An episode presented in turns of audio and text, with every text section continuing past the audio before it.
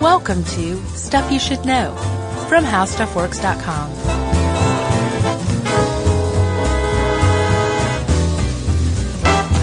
Hey, and welcome to the podcast. I'm Josh Clark, and there's Charles W. Chuck Bryant, and there's Jerry.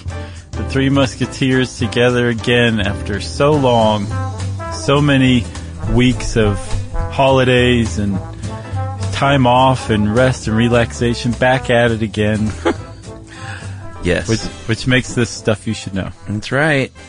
You Hard, know? hard to come back for you? No, no, I think it was just long enough, and everything was just satisfying enough that I, I'm ready. I'm glad to be back. Yeah. How You're, about you? You're one of those weirdos. It's like, oh, I need to work. right, exactly. or like my skin falls off. I've always said I would be a great lottery winner. Oh yeah, or retiree. Yeah. Lottery winner's better. I guess it's It's, it's the same thing. It's a retiree that doesn't have to sweat it. right, exactly. Which is nice, man. Uh, I just should tell people that we were discussing with Jerry, um, the word dulcet as far as your voice, Yes. dulcet tones. He didn't know the definition. I looked it up. Oh, oh, oh, yes. What Uh, is it said sweet and soothing, but Mm-hmm. then in parentheses it says often used ironically. it? I don't know what that is. It's a backhanded compliment, I guess. Jerry, were you using it ironically? She actually she didn't even nod. She's just sort of moving her face around. Her skin falls off too when she doesn't work. That's weird. People Uh, are weird. So sweet and uh, nougaty is what you said. No, that's uh, uh almond joys. Oh, that's right. No, no actually, Mars uh, bars. Mars bars. Uh, Almond Joy is coconut. Sweet and soothing. Okay, I'll I'll take that. Yeah. I still prefer Muppety Tenor. It's the greatest of all time. It's very eye opening for me. what was, oh, that was in a article about us. Uh huh. Muppety tenor. Good stuff. So Chuck, Yes. I know that you um you're a health conscious dude. Yeah. At the very least you're conscious of healthiness, Yeah. Exactly. right? I am too. And for a very long time I made the switch and um one of the things that I learned was that one of the easiest ways you can lose weight very quickly is to just cut like sodas out of your diet. Yeah. See, my problem is I don't even drink sodas. Right. So there's like a there's a whole step right there. that- Yeah. that- that's removed from you. It's fine. It's, I mean, that's think- good, but in a way, Right. But I mean, there's just no low hanging fruit, as it were, right. as far as using corporate buzzspeak goes. Unless you count gallons of booze. That's not low hanging, my friend. That's top of the tree. That's last. Top shelf. So, um, when you stop drinking soda, you, you really do, like the pounds just fall off. It's insane. I but bet. you still want soda, right? I mean, Mm-hmm. you, it's like the craving's still there. And the, um, soda industry knew this and they said, Hey, we don't want to lose a bunch of revenue. Let's start making diet sodas. Right. And apparently originally they, uh, made them almost exclusively for people with diabetes, um, a- around the post World War II era Yeah. you could find diet sodas with uh, basically a, an inscription or something like that. Like it was inscribed on every can. it would say something like, "For people who must uh, w- watch their sugar allotment" or something like that, right? Yeah. And then as the soda industry was like, "Oh wait, wait, we can really like." m- Make weight loss an issue here and like help promote weight loss Mm-hmm. by saying for people who wish to watch their sugar intake, right? Right. And just that little tiny switch changed everything, and like the diet soda industry was born. Just so people a passive aggressive nudge in the right direction. pretty much like, hey, don't you think you should be watching your sugar intake, chubs? yeah.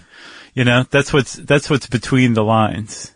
So we've got these awesome diet sodas that are sweetened with artificial sweeteners. Ugh. But of course, there's nothing can possibly just be just good or just great because there's apparently we're starting to learn huge, massive problems with artificial sweeteners as well. Problems so much that, um, they, they may be worse than, than sugar. It turns out in a lot of cases. Yeah. I mean, uh, when have we found and replaced something natural with something synthetic and have it be nothing but like a win-win? Uh, I mean, I'm sure there's something, but it seems like there's always some kind of downside. I guess maybe like a robotic arm. It's better than a real arm. It would depends on the arm that it replaces. It could be. So you saving up for your robotic arm transplant? Sure. All right. I'm tired of being weak on my right side. So you can crush those uh, Coke Zero cans Exactly. with more vigor. Oh, well, I'm not drinking anything any longer. After researching this, I'm like, yep, I'm done with diet soda altogether. Oh, whoa. Really? Yeah. Oh, yeah. Wow. Like, like through. Not a, this isn't a phase or anything like that. I'm sure over the course of my life, I will have like Yeah, yeah. A, a giant, like Coke Zero at a movie or something like that. But I'm, I'm generally just totally done with well, diet what are you soda. going to constantly be drinking then? Well, uh, to be honest, I'd already kind of started. I was drinking, um, like mineral water a lot more. Okay. And I found like once you just kind of switch over, the water, which used to just be disgusting, is actually kind of refreshing. Like just regular old, like, like filtered water with Yeah. ice. That's so funny because, you know, my history has always been heavy on the water. Sure. I know. Like you're uh, totally ahead of the game. It turns out Well, by accident, but I just, I've always loved the water. that's just how your taste is always run. Well, and that I was just raised on it. You know, I've said it before, like milk and water. Mm-hmm. We just didn't have a lot of sodas in the house and it just never really grabbed hold of me in that way, you know? Right. But mixing milk and water. Mm, that's good. Yeah. It Well, is. then, then you have fat free milk. Yeah, pretty much. At least thin milk. no, drink whole milk. I'm all about it. So I'm off of the uh, the diet sodas forever. Wow. Well, that's good for you. It is good, but if I want to brush my teeth or use mouthwash, You use diet or, soda. takes or take certain vitamins or something like that. Mm-hmm. Uh, I'm still running the risk of encountering artificial sweeteners because they're everywhere now. Yeah. Well, let's uh, back up a bit then. That was a nice old school intro, by the way. Thank you. That's what you get after you take a nice Christmas break You've been rehearsing that one. for weeks. Yeah. You woke up Christmas morning and Yumi was just like, shut up. I'm like, no, I got to practice. Um, all right. Well, uh, we're talking about s- artificial sweeteners, but what we're really talking about at its essence is sweet, the, the sensation of sweetness. Yeah. Um, and if you go back and listen to our, I think pretty good episode on taste from many years ago, Mm-hmm. uh, we break it down pretty well as far as the, the receptors on our tongue. So we don't really need to rehash that, but Did you did you go back and listen to it? Does it really hold up? yeah, it's not bad Okay. for an Nice. older one. Um, w- I mean, we get to the point. There's not as much shenanigans, so a lot, Oh, wow, a yeah. lot of people prefer those. Yeah, we've added a lot of filler over the years. It's okay. Um, but the the level of sweetness that we taste, it's going to depend. You know, those there are those receptors on our tongue, and they interact with those molecules, and they have to fit. You know, the shape has to fit. It's that weird thing that nobody really knows is going on on their tongue. That strange interaction is happening. Yeah, I remember from the taste episode, like one of the theories is that it's the the whole thing is happening on the quantum level, Wow. See, if I remember correctly. Yeah. Uh, so how much sweetness you're going to taste, it, the level of sweet is going to depend on your own receptors and how they're binding to that sweet sensation. So these artificial sweeteners, what they do is they found a way to elicit that same response as, as we get from sugar. Right. And basically that, that's it. Some of them are, uh, I mean, obviously they're a, generally a lower calorie version of sugar, although we'll get to some that aren't later. Uh, and the reasons for that is some of them, they're all different, but some of them are so sweet, like hundreds and even thousands of times sweeter than sugar that they just need to use tiny, tiny bits of it. So it's basically no calorie. Other times we don't even synthesize and absorb it and metabolize it. So that makes it no calorie. Yeah, you get the taste, but then it just comes out of your pee or your poop. Yeah. Yeah, but so no calories. Exactly. I, I thought that was pretty interesting because I'd never really stopped and thought about why those things are no or low calories. Yeah, And me that- neither. It makes perfect sense. Yeah. Like uh, the idea that something is so sweet, Yeah. you need to use so little of it to, that you subvert the calorie, uh, system, the calorie Yeah. system. It's like well, you can't even count that low. Yeah. That many decimal places beneath one calorie. And the weird thing is, to me, is when you look at the histories of some of these artificial sweeteners, um, and it's a little scary is that a lot of them were discovered by accident from these dumb scientists who are like trying to trying to discover something else or work on something else. Yep. They're like, oh, well, let me lick my finger and get a piece of paper, or let me smoke a cigarette and not wash my hands. And they're like, oh, my hand tastes sweet. Yeah. I mean, and it really, it drives home two things that chemists aren't really fixed on their, um, their survival. They have low survival skills. Yeah. And then two, that, um, all, these artificial sweeteners are in most cases extraordinarily, they're synthetic compounds, you Yeah. know? Like, um, saccharin was, eh, or is a derivative of coal tar that was accidentally discovered when they were trying to find a new dye. Yeah. And then uh, I believe um, aspartame was a non-starter ulcer drug. Yeah, and the dude was literally picking up paper and like licked his finger Mm-hmm. and said, "Oh, well, that's isn't that how LSD? That was an accident too. It was, it was. Are no scientists washing their hands anymore? No, apparently not. At least not the, the chemists. Wow. Yeah. Well, yeah, I guess so. Chemistry. I don't want to throw all of science under the uh, No, steamroller. it's just the chemists who don't care whether they live or die. Uh, so anyway, saccharin, which is one of the first, or I guess the first, artificial sweetener, way back in 19, se- um, 1879. Yeah, way back in 1979. uh, in 1879, that, that was a uh, scientist who did not wash his hands before dinner and noticed it tasted sweet and said, I think I have a new discovery on my hands. Yeah. Literally on my hands. Yeah, and on my tongue. Uh-huh. And boy, oh boy, is it sweet. Yeah. And it's funny to think of that. Yeah, there's a lot of chemicals and compounds out there that we may have no clue actually taste sweet because it, it, we just haven't accidentally run across them yet. Like Because that. everyone's washing their hands now. Yeah, and plus also sugar has uh, g- just such great PR that you tend to think that it has the market cornered on the sweet sensation, but no, it's it's just one of many things that Yeah. elicit that. Yeah. Yeah. Uh, and the reason, well, there's a lot of artificial sweeteners. We're only going to go over a handful in detail, but the reason there are, I mean, there are a couple of reasons. One is just good old fashioned competition, of course. Uh, and another is you can't use them all in the same way. Like some hold up under baking, some don't. Uh, some you can just dust in a throat lozenge and another might be good in a cake batter, you know? Mm-hmm. So it kind of depends on its use as to some are good in ice cream and others aren't.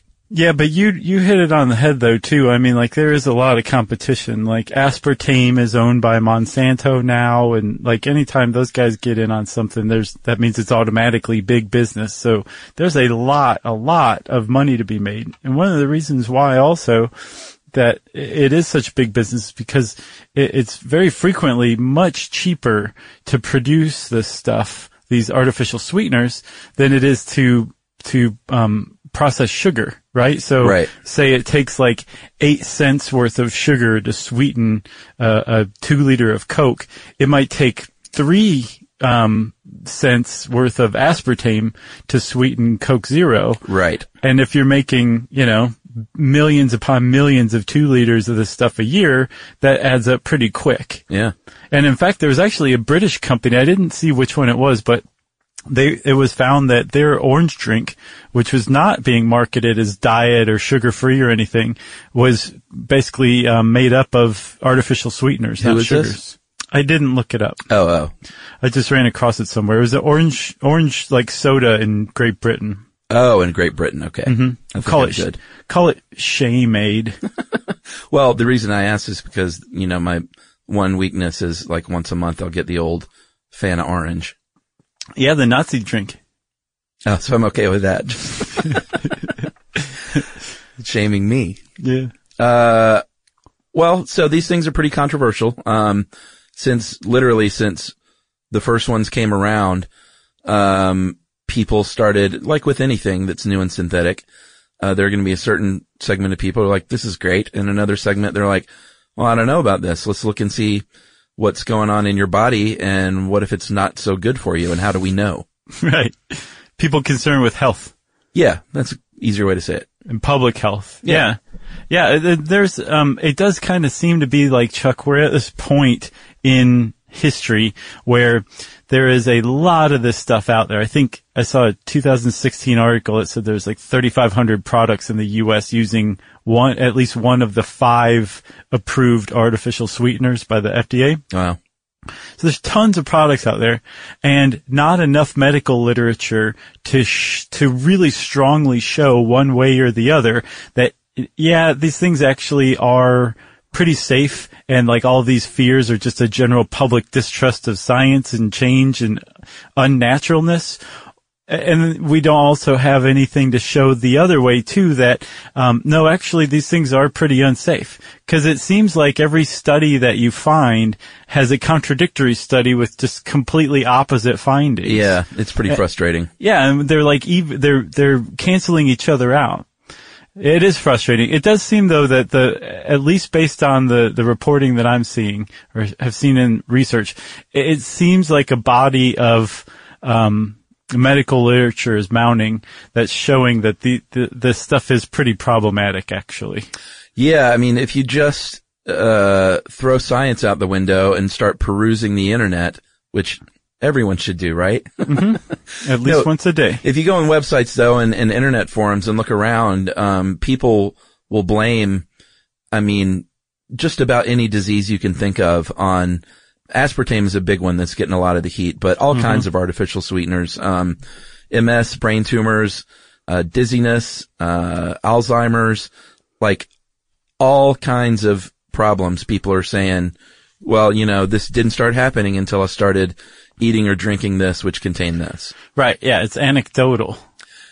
extremely anecdotal. And like you said, when you look at the real studies, and we're going to get to some of these, and of course some are, are mounted by the, the very company selling them.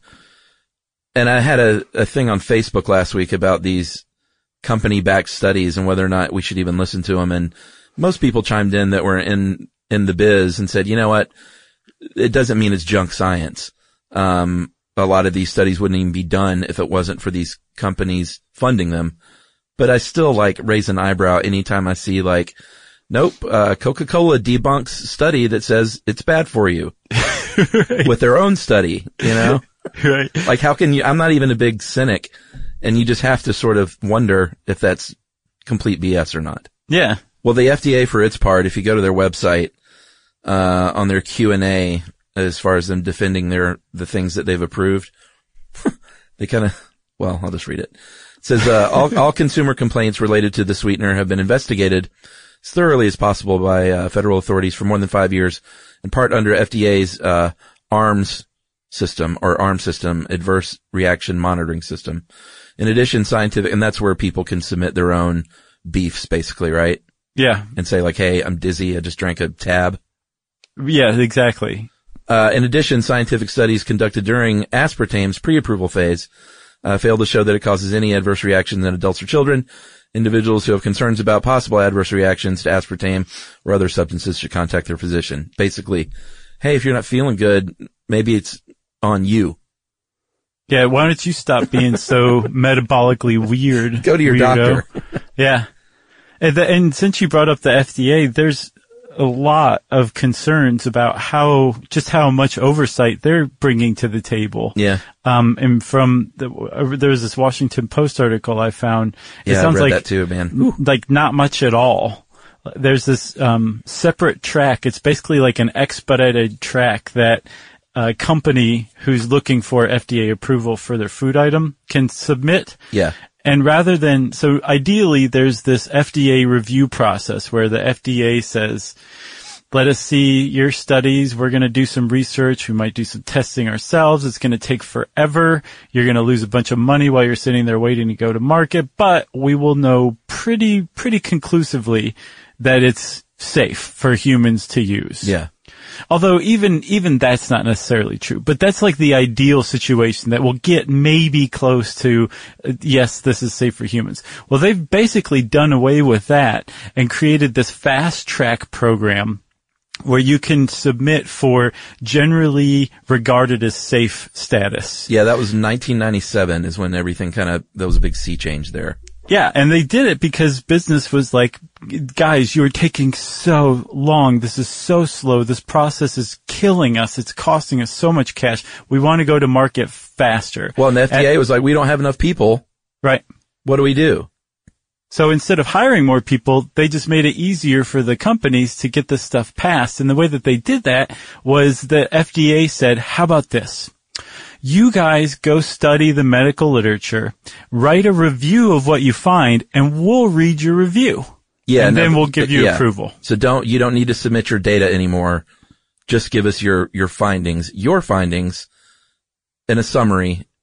And that should speed things up. And it Right. did in a big, big way. And it, it proved the FDA was so toothless that apparently now a lot of companies are releasing food additives into the food supply without even talking to the FDA about it. It said in this article that the um, the one of the deputy commissioners for food at the FDA. He said, we simply do not have the information to vouch for the safety of many of these chemicals. The FDA is just like, oh well, there's a new food additive out there. I hope it goes, I hope it goes well for everybody. Yeah, and in the I don't know if in the FDA's defense or but what they said initially was the reason we did this is we thought that people were doing this anyway and just introducing new chemicals without uh, like submitting for approval at all. Right. He said so maybe if we streamline this process, they'll at least do that and that just hasn't worked out how they hoped basically. No. Nope. It's like um Citizens United ruling, Oh yeah. you know? All right, well let's take a break. I need to go I'm I'm angry now. Sorry. I need to go smash.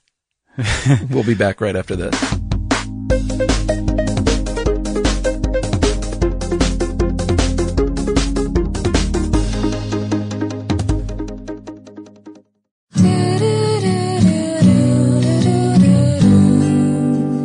Stuff you should know. okay, we're back. Chuck, you feeling better? Yeah. That Ming Vaz, man, that was like an original. Yeah, well, That was real. It's a goner now. That's gonna come out of Jerry's pay. Unless you get some super glue. Oh yeah, like that. that Brady Bunch episode.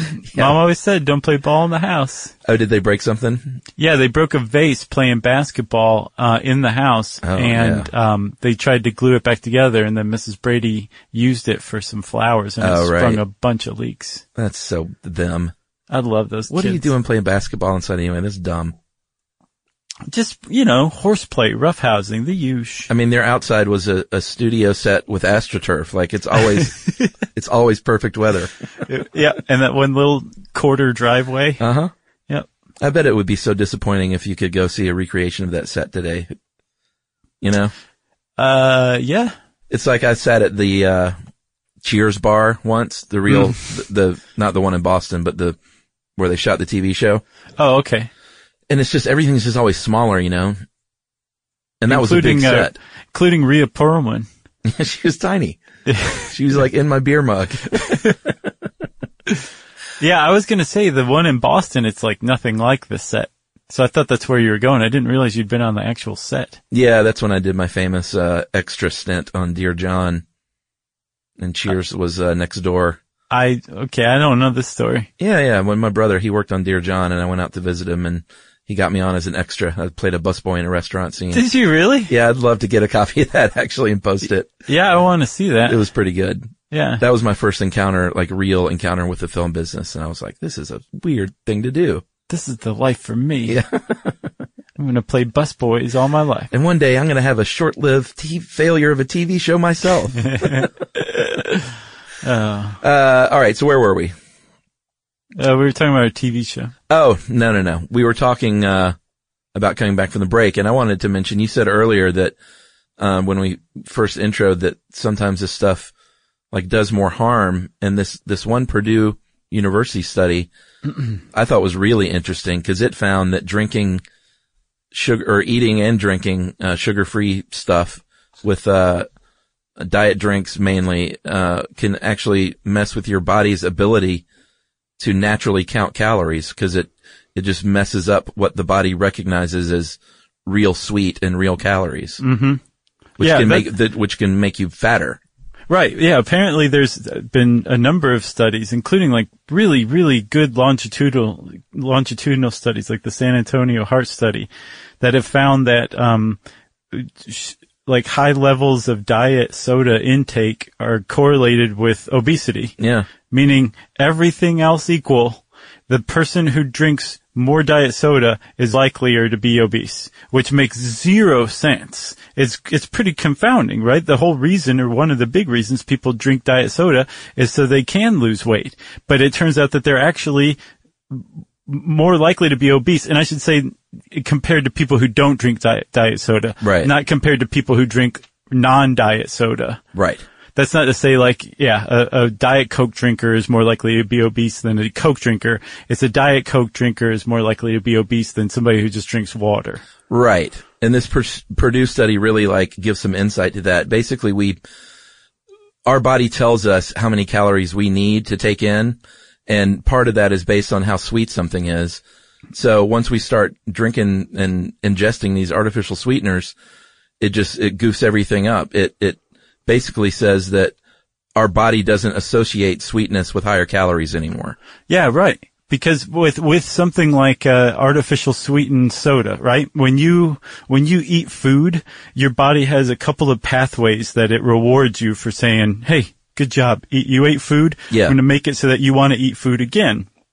And one is the gustatory pathway or gustatory component, which is like the taste, the, the smell, the, the sensation that you get from eating like good food or uh, like something sweet and delicious.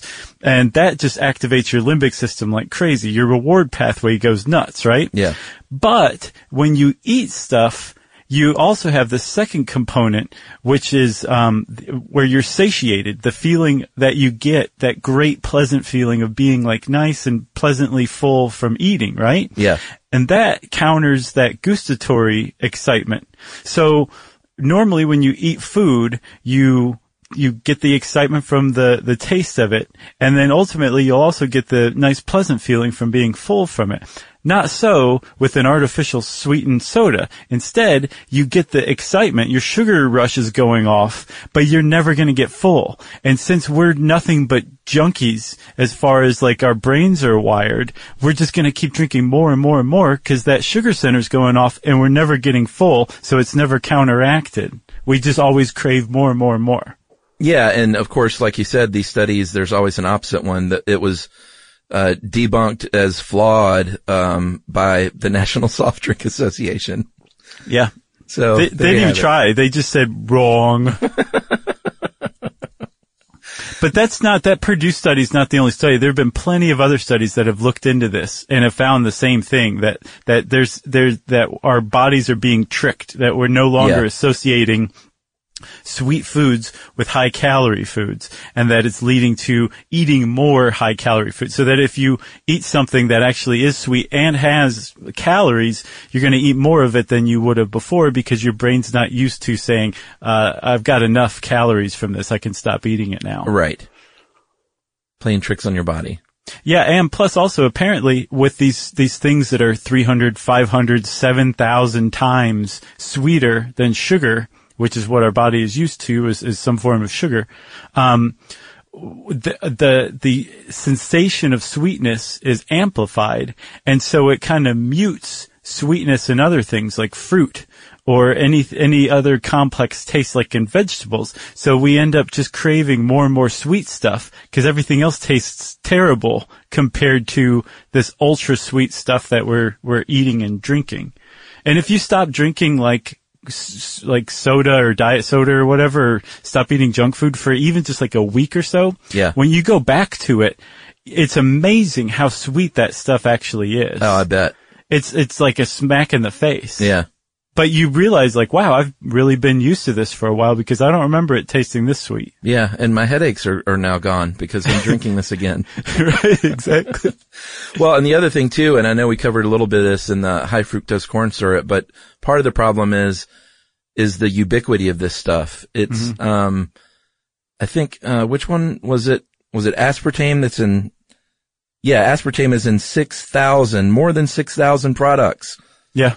Like soft, you know, soft drinks, of course, gum, uh, puddings, dessert mixes, gelatin, frozen desserts, fillings, yogurts, uh, and that, and you know, of course, people just dump it right into their coffee too Sure. uh, in its purest form. But um, you, unless you're really a stickler about looking at food labels, you're getting way, way more than the maximum recommended levels that you should be ingesting of this stuff because It might be, like I said, in the, I got a sore throat, so I took the cough drop and now I'm chewing gum. Now I'm using toothpaste and it's all over the place. Right, exactly. And th- that's another part of the problem where even if the FDA is doing its job and does all this research and re- looks at the medical literature, um, they may say, okay, this stuff is safe at this level. This is the maximum recommended amount that a person should have and still be within the safe zone per day. Yeah. So don't put more than this in your soda. Okay?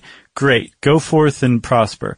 And then that soda becomes a success and other people start using that sweetener. And then it's like you said, like with aspartame, it's everywhere so that the people are getting that amount just from that, that, that soda with aspartame that they're drinking, but they're also getting it from all these other places and the levels rise very quickly. Yeah, and some folks get. I mean, there's a definite um, soft drink addiction problem, um, even with the diet sodas. I've, I've known people who literally drank like a couple of two liters a day of this stuff, Sure. Yeah. like just constantly drinking soda all day long from the moment they get up till the moment they go to bed. Right. Yeah. but it's diet, so it's no big deal.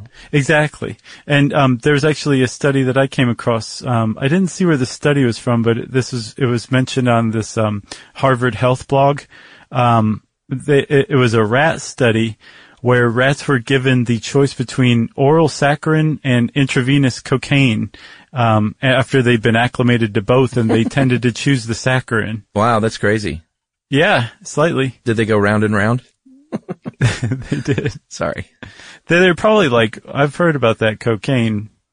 I'm not doing that, but I will do the saccharin. By the way, there's a uh, uh, an audio interview on YouTube with the drummer from the band Rat. That's like an hour and twenty minutes long. That you should, I mean, try and get through fifteen or or twenty minutes of it. But the way I saw it is, someone said, uh, "This is the Donald Trump of of '80s hair metal." Was it a contemporary, like today? yeah, yeah, Um, yeah. He okay. basically has a new group that does Rat songs, and I think he's, he's just the drummer that's the original member, and and just goes off for like an hour and a half about how great they are, and about how that's the real stuff, and how they sound better than the original Rat ever sounded, and and, and it's really something. Like I've never heard someone who was more full of themselves than this dude. Wow. It was hysterical. It was really wonderful. Wha- What, how many songs could they possibly play? Did they just play round and round like, f- like 12 or 13 times at a show? Yeah, they had a few hits. All I remember is round and round. No, they also. Uh, well, I'll, I'll, I'll think on it. they I'll were bet not a you're one-hit thinking- wonder, though. I- I'll bet you're thinking of Cinderella or Dokken. No, I think Dokken had more hits than Rat. no, they had. Uh, lay it down. Remember that one? No. Can you sing it? Sure, you do. Lay it No. down right now.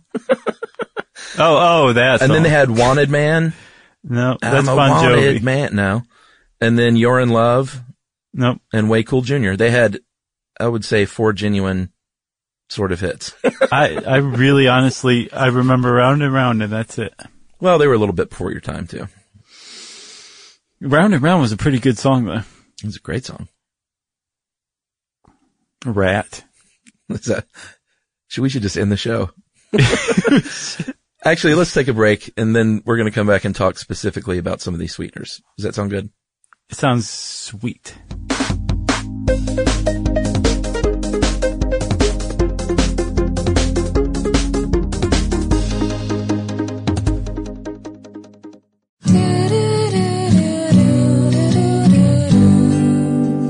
Stuff you should know. I can't believe you don't remember You're in Love Uh, Well, you're not singing it, so how could I possibly remember it? and Lay It Down. Those were two big, big hits. I mean, I'm telling you, like I was paying a lot of attention to 80s hair metal when it was, when it was out. I bet And if it don't came remember on, you, those. Hmm. you'd probably be like, oh, I know that song.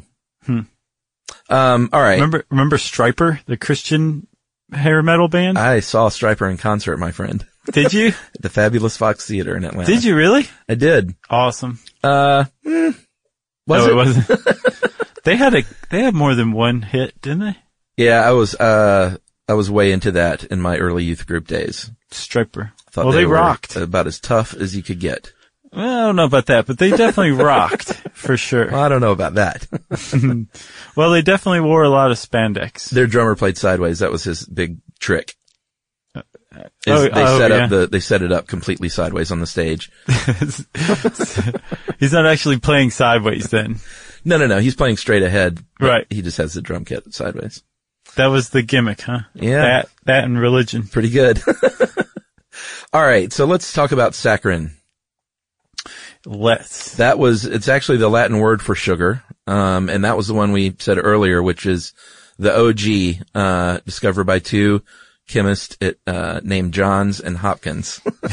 Well, that's it. That's so two guys claimed it. One was definitely in the lab because he was the one who, uh, licked his, well, he ate a bread roll, I guess. oh, really? That, that was sweet. and he was like, I don't think this is supposed to be sweet and came to realize it was from Soaking the coal, in- st- the coal tar that was on his fingers. wow. Yeah. Oh, I thought you meant it was sitting in a little pool of coal tar and he like didn't notice it. That was weird. He was warming it up on the Bunsen burner. Uh, so yeah, that, an accidental discovery and it is 300 times sweeter than sugar. Yeah. and this is one of the ones that is no calorie because it is, it is not metabolized by the body at all. No. And it is very famous. Well, I don't know about famous, but the drink tab, the soft drink tab, um, it was very famous for being uh, sweetened in a big way by saccharin. Right. Which means that from the, I think 1977 till 1997 maybe, eh, there was a warning label on Tab that said, quote, Use of this product may be hazardous to your health. This product contains saccharin, which has been determined to cause cancer in laboratory animals. Yeah. You remember that warning label on there? Oh yeah, and um, you can also still find. I mean, it's not like it went away. It's that is what Sweet and Low is. Mhm. And you, if you drink fountain diet Coke or Pepsi, fountain Pepsi, Mhm. you're going to have saccharin in there. Yep. And Emily was big on the fountain diet Cokes. She was like, it's just not the same for McCann. And I called her the other day. I was like, it's because of saccharin. She went, what? She's off those No. now too, though. Yeah, that'll do it. But but what's weird? So I read this really um, great post on today. I found out, which is an excellent website, by the way. Yeah, it's a good one. Um, and they they wrote about the discovery of saccharin, and then the controversy, the health controversies of saccharin. And the case they make is that it, it's it's it, it's basically the victim of bad science reporting Yeah. and public public fear, basically. And that if you're a rodent, yes, you should not be drinking tab Right. because there there there was discovery of bladder cancer and other types of cancer, but specifically bladder cancer in uh, lab rats Right. that were being fed saccharin, and um, I guess before they figured out exactly why, the media went and extrapolated it onto people, and so in the public's mind it became uh, saccharin will give you bladder cancer. And then by the time they went and researched what was going on, there's like the, the specific I think the specific parts of rat urine um, were combining with the saccharin to form these things called microcrystals in the bladder, Yeah. which is tearing up the bladder lining so frequently that as the cells were regenerating, the potential for them to to uh, grow out of control and become tumors was increased, and so the lab rats were getting um, bladder cancer. The thing is, is the lab rats' urine is not the same as humans' urine No. and so we just don't get l- bladder cancer to, from tab apparently or from saccharin. Well, yeah, and one of the things, I mean, I never really knew this, how they exactly tested. I figured because it was a rat, they would just give them like, you know, a few drops or something because they're tiny. But they apparently dose these lab mice and rats with lots of these additives, uh, large, large doses. And apparently that's to compensate for the fact that they don't use a lot of mice and rats, Yeah, which I, I'm not, I don't follow the logic there. there isn't any. Oh, okay. And then they follow it up with, "Wow, that that seems to have really gotten on top of you. How about some intravenous cocaine to per- perk you up?" Uh, well, they also said that large doses compensate for possibilities that rodents may be less sensitive to it. Yeah, but I've also read elsewhere that the the stuff that they're they're the tests they're conducting, at least on humans too, are are not real world tests. It's like, oh, you just drank a, a twelve ounce Diet Coke, and now we're going to base all of our medical recommendations on the uh, the impact it has on your body. Right. They're not taking into account, like you said, the guy who drinks two two liters or two 12 packs of Diet Coke a day. For 20, 30 years. Right, exactly. And the, like this stuff is generally just too new for us to have any like studies on long-term effects of them. So Yeah. we, we really just don't know. Yeah. I mean, it's, I, I don't, uh, like, I'm, I don't want to foster, um, Paranoia. fear, yeah, or Yeah. paranoia, or even uh, just, w- yeah, fear, paranoia. But I, like the, the jury's still out as far as I'm concerned. Agreed. Uh, for its part, though, saccharin was removed from the NIH's list of carcinogens, and uh, they did remove that warning label uh, in the late '90s, like you said. Yeah, and I should say I'm I'm not specifically talking about saccharin. I'm talking about artificial sweeteners in in general. Yeah, totally. the, the jury's still out. Uh, but on to aspartame. That's one of the big targets these days. Um, Equal, NutraSweet, and NutriTaste uh, are the brand names that it's sold under. And this is uh, it's a derivative of a couple of amino acids, um, aspartic acid and phenylalanine. Lalanine? Yeah, I think Phenylalanine. that's right. Yeah, Uh, and this has been around since 1965. Uh, and this was a chemist named Jim Schlatter, um, a part of a company that, which is now Pfizer. And he was the one that was licking his finger to pick up paper and studying an anti-ulcer drugs and went, Hey, that tastes 180 to 200 100 times sweeter than sugar to me. right. And so that's what it's used for. Oh yeah. Well, I don't think they treat ulcers with it anymore. No, but the weird thing about um, aspartame uh, is more in how it's broken down in the body, I think. Um, Yeah, because it is metabolized. Yeah, and this just blew my mind. I had no idea that something like that could break down into methanol in your body. Yeah, wood alcohol. Uh, n- Weird. I mean, that's one of three things: aspartic acid, uh, and then phenylalanine, lalanine, man, and methanol is what it breaks down into. That's just crazy. Right. And so if you um, do not have this disorder called PKU or phenylketonuria, um, it's the wood alcohol you have to pay attention to. But if you have PKU, then you've got a big problem with the phenylalanine because you're you're missing an enzyme that breaks that down, and uh, it can build up in your brain and create brain damage in you. So people who have um, PKU or phenylketonuria um, can't have aspartame at all because of that. But for people who do not have PKU, you still have to worry about the methanol though. That wood alcohol, if I if I remember correctly, isn't that the stuff that the U.S. government used to poison the illicit um, alcohol supply with, and a bunch of people went blind and died? Uh, Back in don't Prohibition? remember, but that sounds right. I think it was wood alcohol, and and it's just so toxic. And normally, when we when we consume something that has wood alcohol in it, um, there it's in the presence of ethanol, and that's it's absorbed differently. The out the ethanol kind of like um, uh, neutralizes it a little bit. But in aspartame, we're it's breaking down into eth- methanol without the presence of ethanol, and so we're absorbing this toxic component um, just straight up. Yeah, 10% of aspartame is absorbed as methanol, and the EPA says uh, there's a recommended limit of 7.8 milligrams per day of methanol, and drinking one liter of an aspartame sweetened beverage contains 56 milligrams of methanol. Well, of, well, is, was that saying 56 milligrams of absorbed methanol or 56 milligrams of aspartame? I think I don't know. I think that means methanol. Tha- that's how I took it. Yeah, so until you eight, said eight that. times the recommended amount in one liter of an aspartame sweetened beverage. That's not good.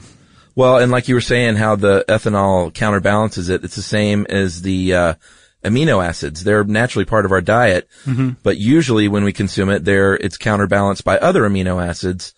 And in the case of uh, aspartame, it doesn't have those, so it's just consuming it on its own. Right. So you're getting it in very high doses, basically. Yeah.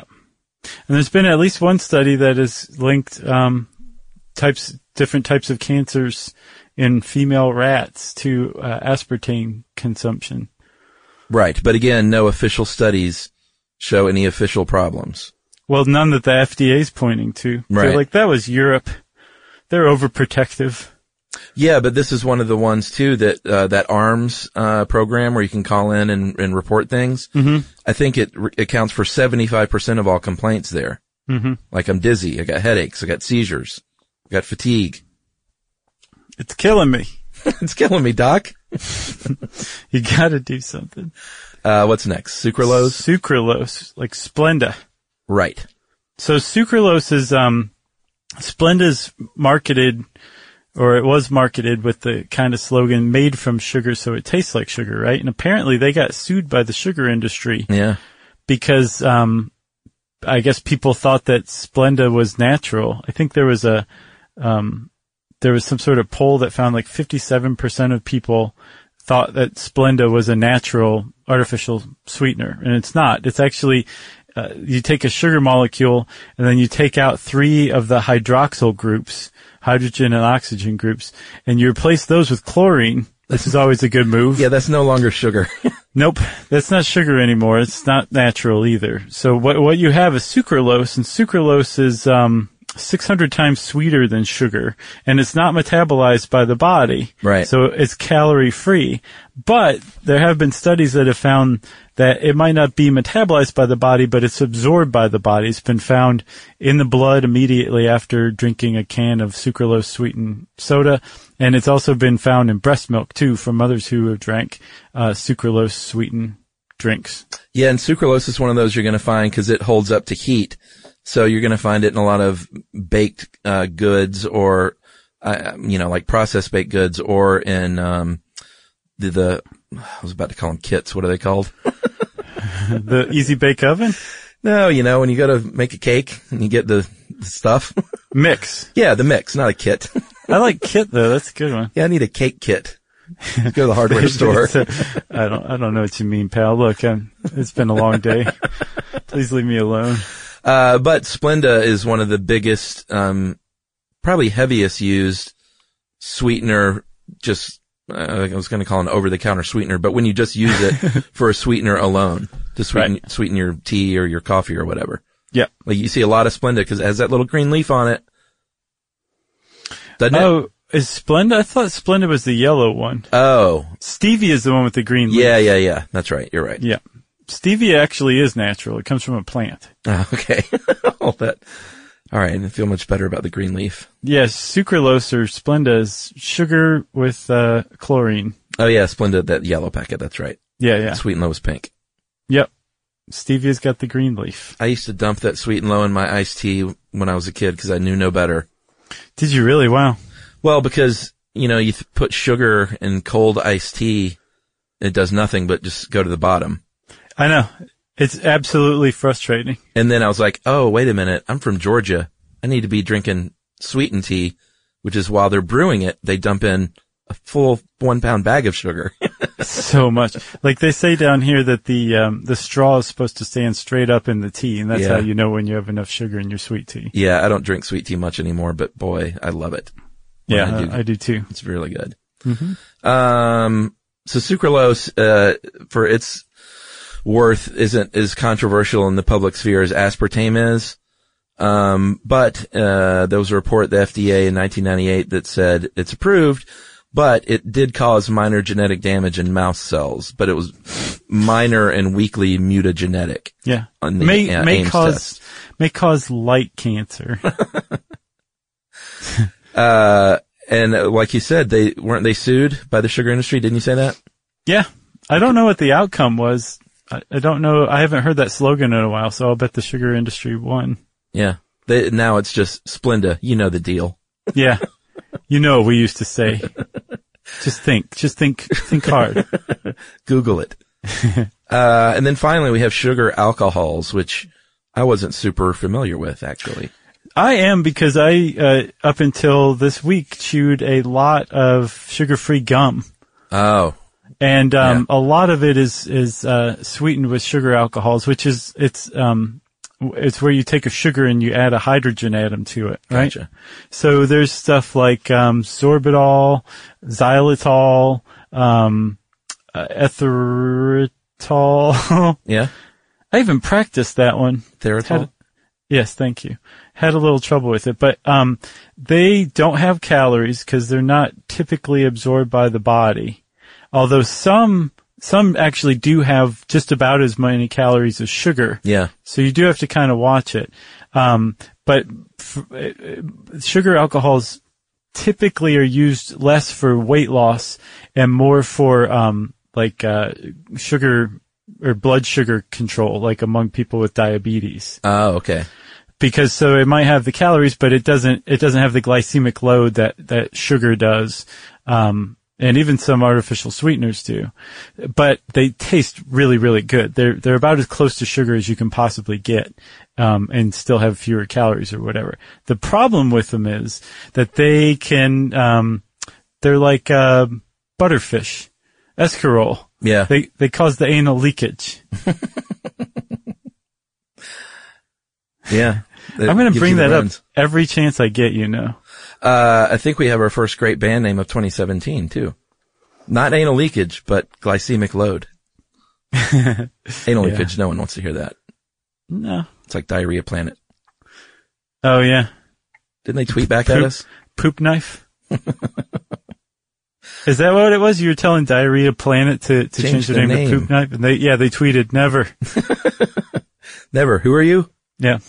Um, yeah. So that laxative effect. Um, if you have a daily dose of 50 grams or 20 grams, uh, of 50 grams of the sorbitol or 20 grams of the mannitol, it has to be labeled that it has a laxative effect.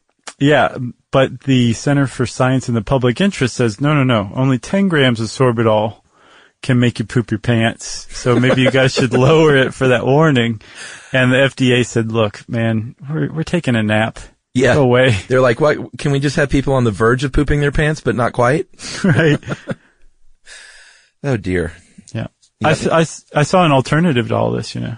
Oh, what real sugar? That is one alternative. And the thing is, is, uh, yeah, the, the, the upshot of all this is, well, maybe sugar's not so bad. Refined sugar is pretty bad for you. Yeah. And so is like high fructose corn syrup. But there are plenty of like natural forms of sugar too, like unrefined raw demerara sugar or honey. There's a lot of places you can get sweetness, right? Yeah. That aren't necessarily Agave. bad for you, sure, Yeah. right? Um, but then uh, if you're super hip with the science too, you might be in favor of what are called sweet tasting proteins. And these are actually pretty cutting edge from what I've seen. There's seven that have been identified so far. All of them come from plants that grow in the rainforest. Hmm. And, um, they are proteins. They're not carbohydrates. They're actual proteins. Like sweet they, chicken? They, yeah. Yeah. The Paraguayan sweet chicken Paraguayan sweet bird. yeah. they uh they they so they're not going to they're not going to raise your glycemic index uh, like your blood sugar. They're not going to lead to weight gain. Um they're pr- they're just proteins and apparently some of them are quite sweet and they're looking into using those They're looking as an into- alternative to the artificial sweeteners which are the alternative to sugar. So they can decimate the rainforest in yet another way. Well, hopefully this will help them protect the rainforest. They'll be Oh. like, "No, no, no. This is where our sweet comes from. Gotcha. Stop cutting it down." Okay. Keep keep your fingers crossed. They're crossed. Okay, that's all I got. That's all I got. So that's uh, artificial sweeteners, everybody. Uh, if you want to know more about those, you can type those words in the search bar at howstuffworks.com, and um, the Noid will appear. and since I said Noid, it's time for listener mail. Uh, I'm going to call this uh, warmed my heart over the holidays. Scotch. Hi, yeah, that too. Hi, Josh and Chuck. Uh, I'm Grace, and I'm 17 years old. I'm the oldest of three sisters: Lily, 15; Rose, 10. Great names. Yep. Uh, we started listening to your podcast in 2009 uh, when our parents split up and we moved a state away from our dad. Uh, as a tradition now, we always listen to a podcast of yours to this very day when we are traveling between the two states with our dad. Uh, it's been such a fun way to pass the time during road trips. Your podcasts have uh, been the source of so many interesting conversations and such a wonderful way to bring our family together over the years. For instance, all three of us girls vividly remember the Vulture episode for no apparent reason and found the Haunted House episode oddly cool. Uh, Lily, who was the 15 year old, she enjoys the Halloween story episodes. Rose, 10, thinks it's funny when you guys get off track. God bless you, Rose. Uh, and I really like to annoy my friends with all the useless facts that I now know. Uh, we are such hardcore fans that we even had marathons of your TV series. Whoa. Wow. Uh, and we have literally been a fan of you guys since you started. Thanks for being a part of our childhood. Love the Harvey family. That's fantastic. That And was they- a fantastic email. It was great. And they sent a picture of dad behind the wheel, uh, driving with, uh, looked like Grace up front and Lily and Rose in the back. And they were all just smiling and just, just, they just had this lovely aura about them. Thanks to us. Yep. nope. Thanks to the Vulture episode. Anyway, I love the Harvey family now. They're, they're tops on my list. yeah, thanks a lot, Harvey family, for writing in. We appreciate that big time. And to old man Harvey, you're doing Yeah. the right thing, sir. Yep. Keep both hands on the wheel. That's right. Uh, if you want to get in touch with us like the Harveys did to let us know how much of a role we've played in your life, we love hearing that kind of stuff. You can tweet to us. Uh, I'm at Josh Um Clark, and we're also at SYSK Podcast. You can join us on Facebook.com slash Stuff You Should Know. You can hang out with Chuck on Facebook at Charles W. Chuck Bryant. Uh, you can send us an email to stuffpodcast at howstuffworks.com. And as always, join us at our home on the web, stuffyoushouldknow.com. For more on this and thousands of other topics, visit howstuffworks.com.